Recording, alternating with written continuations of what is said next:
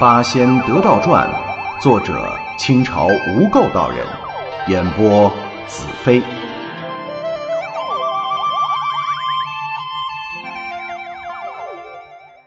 八仙得道传第三十回：千载老狐说明因果，少年公子斩断俗缘。下。仙次呀，听说自己的父母双亲最后要被那娇儿所害，顿时双目流泪。照这么说，我父母半世辛劳，不但不能安享晚年，结果还得坏在自个儿儿子手里。我父亲是个出名的好人，就是母亲虽然出身异类，但向来不做歹事，只知扶助父亲，共为善事。怎么偏偏有这样的结束？三姐。你既是成了师尊之命前来搭救弟子，能否瞧在弟子份上把我父母也救出来？弟子感激不尽。他这儿一把鼻涕一把泪的求胡三姐救自己的父母，哪知胡三姐忽然把脸一沉，是面若寒霜，冷笑道：“哼，你又说糊涂话了。结束锁定，人力岂能挽回？”你父母今生虽都是好人，却不晓得他们前生是什么样子。不说你父亲，只说你母亲罗元，我就知道他做田螺精时杀害的生物不计其数，而且又引人家少年男子采元阳补精气，修成法力变人变物，化大化小，财补之事，你以为少得了吗？当年姐姐我还不是……嗨，我跟你说这个干嘛？总之，这样损人利己之事，天道岂能许可？都靠这种邪魔外道就能修成正果，那天上的神仙岂不是成了万恶之源了？当时我虽修成人身，行为大致相仿，结果两遭雷劫，正是天降刑罚。所谓法是法，道是道，法虽成而道不顺，结果必是先害人后害己。我作恶未多，幸蒙师尊慈悲拯救，才能死里逃生，弃邪归正。你想想，你母亲也算修成法术，善能变化，怎么最后会落在凡夫之手，几乎性命不保？老实说，这也是老天惩罚的一种方法。幸而碰到你父亲和仙母都是仁慈之人，那时你母亲就该快快觉悟，修道立功，以求补过才好。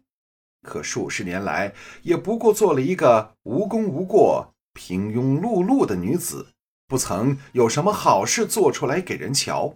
就她自己，也不曾修一天道、持一天斋。最近更是误信了娇儿，做下错事，终究少不得报应。别说我无力帮她，就是能帮，我又岂敢逆天而行呢？仙子一听，自己的母亲受罪，一半还是为了自己之事，不觉又是惶愧又是悲痛，顿时失声痛哭。三姐呀，叹了口气：“哎，公子真是孝子，真是好人，怪不得师尊如此重视于你。但师尊早知今日之事，也知将来之事。”他说：“你母亲将来仍需靠你度托，你也大有报恩的机会。现在需要赶紧用功勤修道法，其他的事一概不要分心。就是父母之事，既已说明将来结果，你就应该放开怀抱，安心干你自己的正事儿。如果仍和在家一般，天天追陪父母，何必又要出家呢？”师尊又说。你日后前途远大，但魔劫也多。此番修为与前生又大不相同。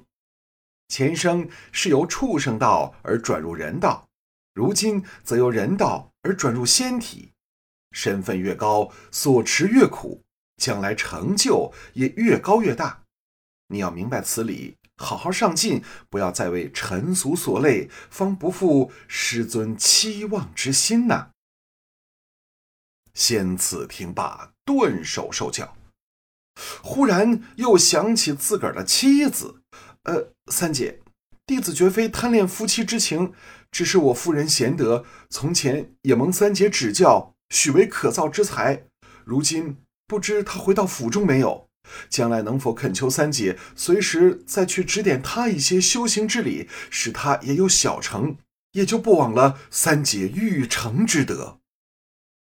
三姐听了，哈哈大笑：“才说你好，你又放起雕来。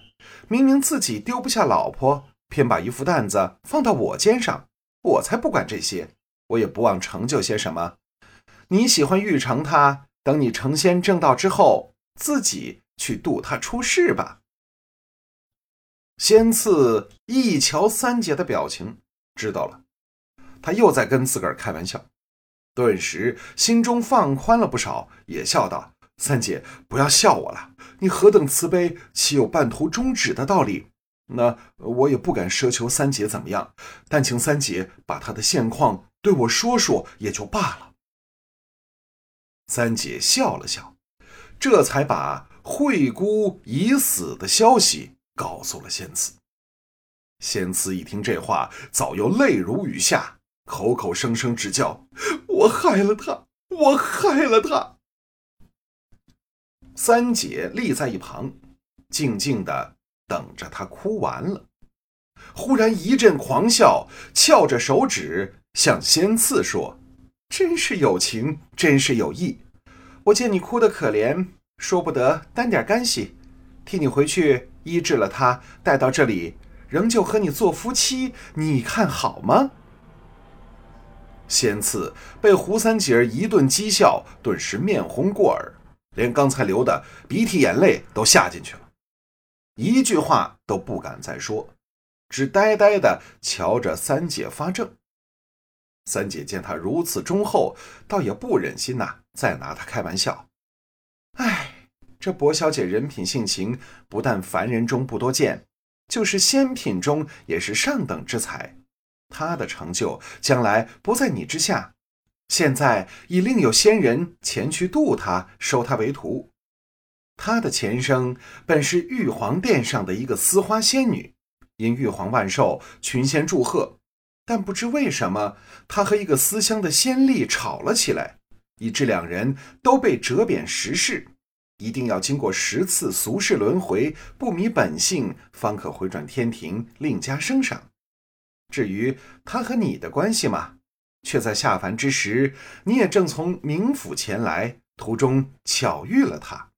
同时，你那对头就是那只老蛟，知你不久下凡，特地赶先一步探听你下凡的消息，因为见到仙女生的美貌，老蛟。就戏辱了几句，那仙女正在窘迫，被你赶上，动了义愤，妖童护送的冥族打退了老蛟，救出仙女。